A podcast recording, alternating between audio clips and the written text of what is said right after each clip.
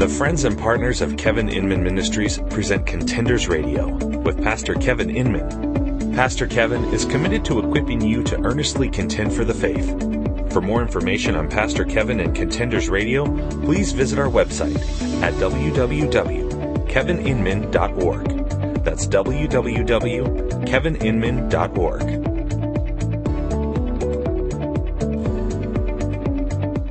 Hello and welcome to today's edition of Contenders Radio with Kevin Inman. I'm your host, Kevin Inman, and uh, this is Contenders Radio. How's that for a great introduction? Hey, we're talking today about part two of the state of theology or the state of the church. It's actually the state of theology in America. So we're talking about what the surveyed evangelicals believe about Christianity here in America. And so this report was done, if you'll remember from last time, and if you did not catch that earlier edition of Contenders Radio, it was sometime last week. Um, it was called The State of Theology Part 1. I think that was episode number four of our new uh, new and improved, maybe. I'm not sure, but it's new nonetheless, uh, this new edition of Contenders Radio. But here we're talking about part two of the State of Theology. And this was a joint effort by Ligonier Ministries and Lifeway Research Today, 2018 survey. I know they did another one in 2016. This is a follow up to that. Not real sure. Haven't looked into whether or not they did any prior to 2016. But if you would like more information about this, first of all, I would encourage you to check out Contenders Radio. I believe it's episode four. It's it's part one of the state of theology in the church in America, and uh, you could listen there. Um, but also, you could go to thestateoftheology.com. Thestateoftheology.com. I'll be honest, I downloaded this report from Ligonier Ministries. I don't uh, do a whole lot with Lifeway, and um, I have not been to the stateoftheology.com website, but um, this was a joint effort with Ligonier, so I would assume it would be fine. Um, but again, I received this from from Ligonier Ministries themselves directly. So I may even try to link to this from the uh, Facebook page, Kevin Inman Ministries or uh, Contenders Radio. I'm not sure how to even find my own ministry Facebook page. I think it's Kevin Inman Ministries, but you can check that out. Just Google search, uh, ask Siri. Somebody surely can point you in the right direction. But again, this was a, a survey asking self professing evangelicals what they believed about God, about Jesus, about sin, eternity, and things like that. If you were with us on the first episode, this will be just a very quick review, and by quick I mean just about a four hour review, condensed down into just about uh, 30 seconds or so here. But the very first question, the statement here in this report, says um, that everyone sins a little, but most people are good by nature. And sadly, the report found that 52% of evangelicals, just a slight majority of evangelicals or professing Christian evangelicals uh, actually agreed with that statement that everyone sins a little, but most people are good by nature. Folks, that is um, just outright contradictory to what the word of God declares, what the Bible teaches. The Bible tells us in Romans 3:10 that there is none righteous, not even one. In fact, we're steeped in sin at birth. So that is completely contradictory uh, to what the 52%, the majority, the slight majority of self-professing evangelical Christians believe. Uh, we also know from Romans 3:23 that all sin and fall short of the glory of God. Uh, there's none good, not even one. Again, Romans 3:10.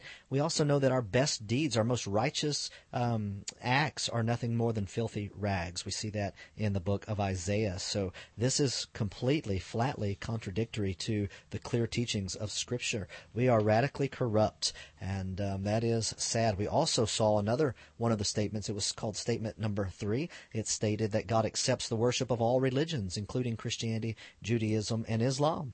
And again, this is just blatantly contradictory to the scriptures. Sadly, 51% of professing evangelicals agreed, and 42% disagree. There was a few uh, there somewhere in the middle that wasn't real sure what they believed. But what a sad state of affairs in America when slightly more than half, 51% of professing evangelical Christians believe that God accepts worship from Christianity, Judaism, and Islam. Folks, that is again completely contradictory to the scriptures.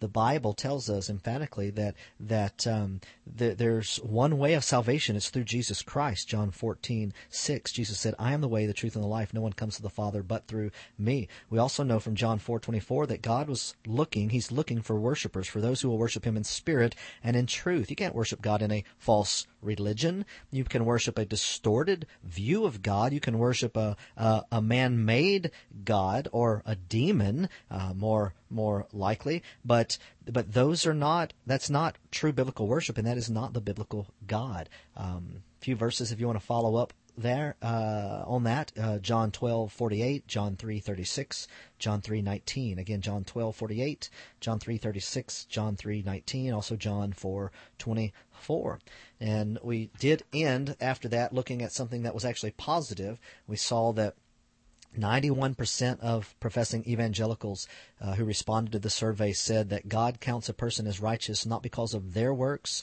but because of the works, or rather, but because of one's faith in Jesus Christ. So God counts a person as righteous not based on one's works, but only uh, only on uh, one's faith in Jesus Christ. And that, that's true. Uh, we're saved by grace through faith, not of works, lest any man boast. We are saved not by our works, but by the working of another. And that was Jesus Christ who gave his life as um, to, to, be, to be a propitiation for our sins. He was the atoning sacrifice for our sins. The holy, just, perfect Lamb of God gave himself for us. And that is the only way by which we can be saved, to believe in the name of Jesus, to to to believe in Jesus Christ and and um, this Jesus, the biblical Jesus, who paid the ransom for our sins. There's salvation in no one else, for it was the name of Jesus, uh, only by the name of Jesus. Uh, there's no other name among men given whereby we can be saved uh, as we read about in the book of Acts. So, um, again, that covers what we looked at last time in part one. So there's you a quick review. Um, that was a little bit longer than 30 seconds. uh, I always get stuck in a time warp, but here we go. Let's move on to some new ground here. We see that. Um, a couple things here. There, there is another positive. This, this being that 97% of these surveyed evangelical Christians agree that there is one true God in three persons: God the Father, God the Son, and God the Holy Spirit. So um, that is a great finding. Only 3% disagreed. There was no ambiguity here. People either believed, and the majority, by far, 97% believe in our triune God. Only 3% who were self-professing evangelicals denied this um, idea, this notion of the Trinity. So there's a statement here. It says, strangely, while most evangelicals strongly believe in justification by faith alone, which is what we ended on last time, it says that they are confused about the person of Christ. On one hand, virtually all all evangelicals express support for the Trinitarian doctrine. And I know the word Trinitarian, this is off of the survey here, but just for a moment, I know the word Trinity is not in the Bible, but the concept is, and we'll get to that in just a moment. And it goes on to say the statement here in the survey says, um, at the same time, while they support the Trinitarian belief, at the same time, most agree that Jesus is the first and greatest created being um, by God, and so um, that is the views that are rooted in um, a false heretical idea um, from an ancient heretic by the name of Arius. And so, in the second century, uh, Arius and his followers, his beliefs, his ideologies, what we, uh, what came to be known as Arianism, um, this uh, idea that that uh, really is the root of of modern day apostolicism. Um, apostolicism. I'm not sure that's even a word, but the apostolic faith, um, Pentecostalism. I know that one's a word, but these these uh, these sects uh, uh, within Christendom they deny the triunity of God. They deny the Godhead. They deny the Trinity, and um, they believe firmly um, in the unity of God, and we as well do. Even Trinitarians, those who believe in the Godhead, we affirm that just as the Lord God uh, de- revealed Himself um, to Israel, Deuteronomy six four, He said, "Hear, O Israel, the Lord our God, the Lord is one God. He is one. He is one God." And so we affirm that, but we understand that God is one in essence. There's one Godhead, Father, Son, and Holy Spirit. He's revealed Himself in three persons, not not three different modes of the same person, no, there's one essence that is God who reveals himself as Father, Son, and Holy Spirit. He has all three simultaneously Father, Son, Holy Spirit, three persons simultaneously, one essence that we know as God. This is the biblical, this is the ancient, the historic understanding of the Godhead. We use the word Trinity to describe that. Um, triunity I, is a word that I prefer, actually. It speaks of the fact that there are three in one, tri being three, uh, unity um, being one, obviously. Um, but this is this is the teaching of Scripture. And again, modalism, even though it's professed by some today, it is flatly, uh, blatantly uh, incorrect. It is it is simply wrong, and and to believe differently is is very dangerous because we're then denying who God is. We're denying the nature of God, the essence of God, and um, we are in danger then of worshiping a false God created by man. But I want you to turn, if you're able, not if you're driving, but if you're able to turn, I'd invite you to turn to John chapter 14. We happen to be teaching through this on Sunday mornings at Grace Point at Eagle Heights Church in Orange, Texas, where I pastor. But um, we have just finished up, in fact, this past week, these uh, two weeks ago, these verses. Um, here, but in John 14, verse 16 and 17, Jesus is speaking, and he says, I will ask the Father, and he will give you another helper, that he may be with you forever. That is the Spirit of truth, whom the world cannot receive, because it does not see him or know him. But you know him, because he abides with you and will be in you. Now, see, Jesus speaking to his disciples here from that upper room. Uh, he is talking to them just right before he is about to go and allow himself to be crucified to become uh, dead, to be buried, and then to rise again from the grave three days later, conquering death, conquering hell and sin, providing a way so that um, anyone may call on the name of the Lord and be saved. For God so loved the world, the Bible tells us in John three sixteen, that whoever uh, would believe in Him would not perish but have everlasting life or eternal life. And that's why Jesus came, lived a sinless life. Um, he was tempted in all ways and yet without sin. He knew no sin. Um, he lived perfectly. He died um, in, in a, a, manner, substitutionary manner, so that he, being perfect and sinless, was able to take on our sin. Um, one, one biblical writer says it this way that, that, uh, he, he became sin for us. He took on sin for us, and and it doesn't mean that he sinned, no, um, but he carried the weight of our sin, so that he crucified and defeated sin. Um, the blood of Jesus cleanses us from all sins. We could go on and on and on about this, but but that's what Jesus did, and so um, after that was right about to happen, and he was warning his disciples in John 14 that that was coming, but he was telling them that look, he he was going away, but it was good for him to go away because he his going away way would allow the Holy Spirit to come. Now, I heard someone say, uh, someone who was Pentecostal in background, say that, see, Jesus had to go away so that he could change into the Holy Spirit and come back. No, that is ludicrous. That's not the case at all. Jesus went away and the Holy Spirit came. That does not imply in any fashion that he changed modes. Absolutely not. Again, John 14, 16, and 17, in those two verses alone, we see that the Son is praying to the Father.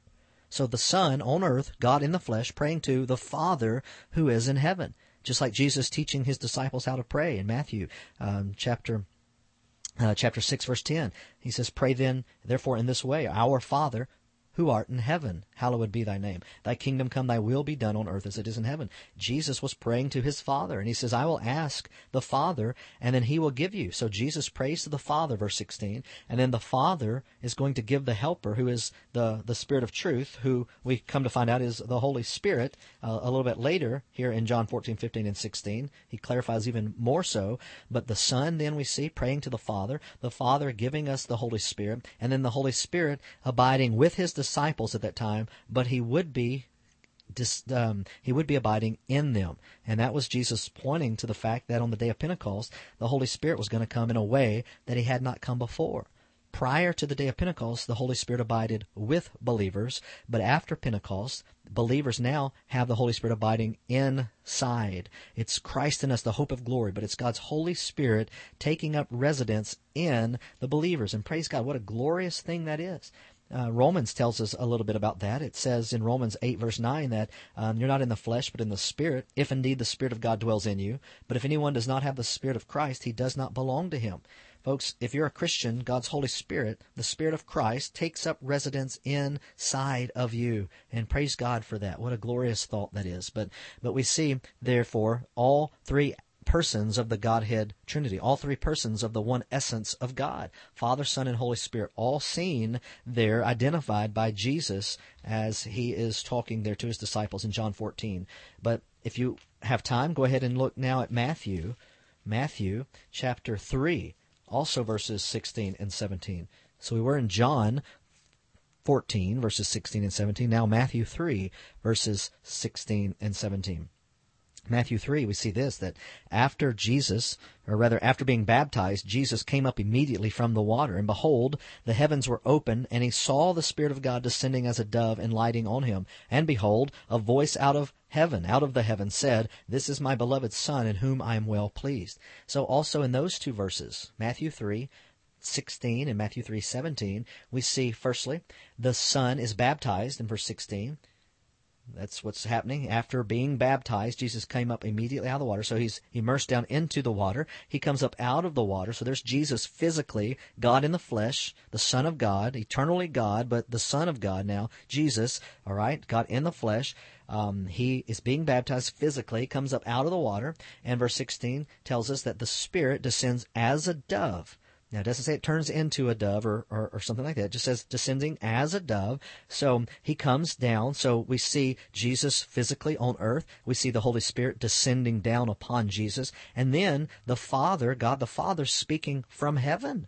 From heaven, saying, This is my beloved Son in whom I'm well pleased. So again, we see God, the essence of God, in three persons Father in heaven, Spirit descending upon Jesus, and then Jesus himself, the Son of God, who was being baptized. All three persons of the Godhead Trinity, our triune God, are there.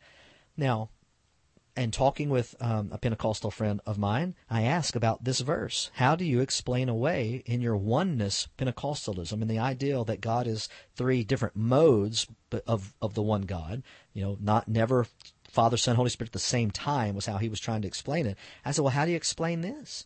Was Jesus just doing a parlor trick by throwing his voice? Did he perform some illusion, making this um, you know dove come out of the sky and follow him? Uh, it just it makes no sense. That would make mean Jesus was deceptive. He was deceiving his followers, and and a deceptive Jesus, a lying Jesus, is not any God that we would want to serve. That's nonsense. That's ludicrous. That is not the biblical Jesus. Jesus told the truth, and uh, over and over again, he always declared the truth. He is the truth. He's the way, the truth and the life. And and uh, there's there's no other way to get to heaven. Jesus is not a liar. He was not deceiving. He was showing us clearly something that I, I, I confess is mind-boggling. It's it's it's just out of the reach of our comprehension. How can God be one essence in three persons? Well, I can't explain it any more than saying it's what the Bible teaches. One essence is God. And yet we see Father is God, the Son is God, Holy Spirit is God. The Son's not the Father, the Father's not the Son, the Father's not the Spirit, the Spirit's not the Son. Um, you see where I'm going with this? They are one essence, but three persons. And thank the Lord, 97% of evangelicals, though they may not be able to explain it perfectly, they believe that there is one God in three persons God the Father, God the Son, God the Holy Spirit. The sad part came in the next statement, statement number six, I believe it actually is in the report. It says that Jesus is the first and greatest being created by God. And sadly, again, 78% here agree that Jesus is the first and greatest being created by God. Um, 18% disagreed, and there were a few in there that didn't uh, quite know what they believed, just a few percent there uh, who were not sure. But Folks, folks, this is wrong. This is blatantly wrong. Jesus was not created by God. Jesus is eternally God. And in fact, um, just very quickly, if you want to look at John chapter 1, verses 1, 2, and 3, and then verse 14, excuse me, John 1 1 says, In the beginning was the Word, and the Word was with God, and the Word was God. He was in the beginning with God. All things came into being through him, and apart from him, nothing came into being that has come into being. You see, it goes on to say in verse 4, In him was life, and that life was the light of men. But then verse 14 skips down and says, And the Word became flesh and dwelt among us, and we beheld his glory. We saw his glory. Glory as of the only begotten from the Father, full of grace and truth. What those few verses are telling us is that Jesus was in the beginning with God the Father. In the beginning was the Word, meaning Jesus, and the Word was with God All right, there's part there's there's Father and Son, part of the there's two parts of the essence of God, Father and Son, and it goes on saying the Word was God.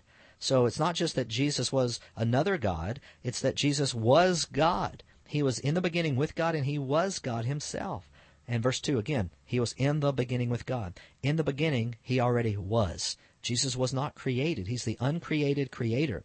Now, in Colossians, there's a, a, verse, if we're not careful and interpret it, we might get the wrong idea that Jesus was created. We read this in, in Colossians chapter 1, verses 15 and following. It says that he, Jesus, is the image of the invisible God, the firstborn of all creation. Now, if we just stopped there and we didn't look back and think, okay, wait a minute, this sounds to contradict what John said in John 1, verses 1 through 3 and verse 14. So what does this mean? Well, the word um, that's translated firstborn here uh, comes from the root which means preeminent. What it's telling us is that Jesus Christ is preeminent over all things. He's preeminent over the creation. And why? Look at verse 16. For by him all things were created.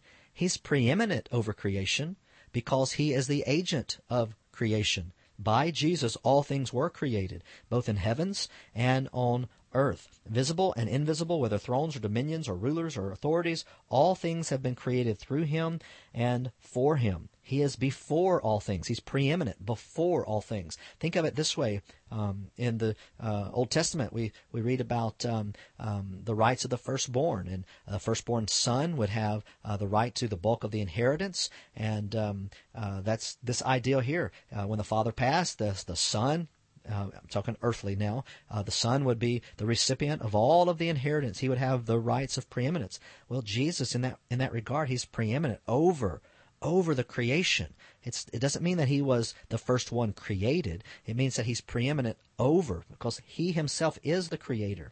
And it says the firstborn in verse 18 He's, uh, well, I'll, I'll, read the whole thing. He is also the head of the body, the church, and he is the beginning, the firstborn from the dead, so that he himself will come to have first place in everything. Now, someone might say, wait a minute, Jesus wasn't the first one brought back from the dead. Lazarus, what about that little girl, too? Well, that's true, but listen, Jesus was the first one that was born, uh, um, I don't want to say born again, but he was, he was in a resurrected body. It was his resurrected body. Um, and he was resurrected to never die again. Uh, the little girl, sadly, had to experience death again. Lazarus, even, uh, the friend of Jesus, he himself had to die again physically. He had to taste death. Jesus resurrected, and that body will never taste death again. Never. He's the firstborn from the dead, so that he himself will come to have first place in everything in everything. Um, in verse 19 even says, For it was the Father's good pleasure for all the fullness to dwell in him. All the fullness of what? All the fullness of deity to dwell in Jesus. What's it saying? That Jesus is fully God. He always was fully God. He's the uncreated creator. In fact, Hebrews 1 2 Hebrews 1 2 says, uh, uh, In these last days, He, meaning God, has spoken to us by His Son, uh, whom He appointed heir of all things, through whom, or through whom, excuse me, He also made the world. What is that telling us? Well, Jesus is, is the agent of creation. He's the creator. He's the one through whom the world was made. He's the uncreated creator. And so that is who Jesus is. He he he he never was not. He always was. And folks, listen. Uh, what's sad is that so many, again, seventy-eight percent believe Jesus is the is the greatest. Which that part's good, but the first and greatest created being. Now, hopefully, uh, we'll find out that, that these evangelicals just misunderstood. Maybe they thought this meant that he was preeminent, but the way it's written, it sounds as if people wrongly believe Jesus is a created being. And that's what the Jehovah's Witnesses believe, for instance, that Jesus was created. And, and folks, that is not the case. Jesus is the uncreated creator. So what, what we need, folks, is for, is for pastors and leaders and, and Sunday school teachers and, and yeah, I said Sunday school. People still need Bible study. Uh, we don't need groups where we just do activities together, although that's okay. People need to study the Bible together. We need to read the Bible. And we don't need to talk about what we think the Bible means. We need to, to decipher, we need to uncover uh, through p- proper study and hermeneutics and those things what the Bible actually means. Folks, listen, you don't have to guess at what God's saying. If we will read things in context, it's very clear. God's not speaking in code. Uh, he's speaking to us in a fashion that we can understand words, sentences, paragraphs, chapters, books, these entire letters that are given to us in, in the in the Holy Bible. They, there is a message to them, and it's our job to rightly understand that message. And so it's not what it means to us; it's what does it mean? What does God mean when He says that uh, there is that Jesus is the way, the truth, and the life, and there's salvation in no one else, for there's no other name given under heaven whereby man can be saved. What does it mean uh, when when, when the Bible says such things. What does it mean um, when when the Bible says? Uh, uh, I'm trying to think. Oh, like in Acts. Let's go to to uh, no, go to John. Just John chapter one.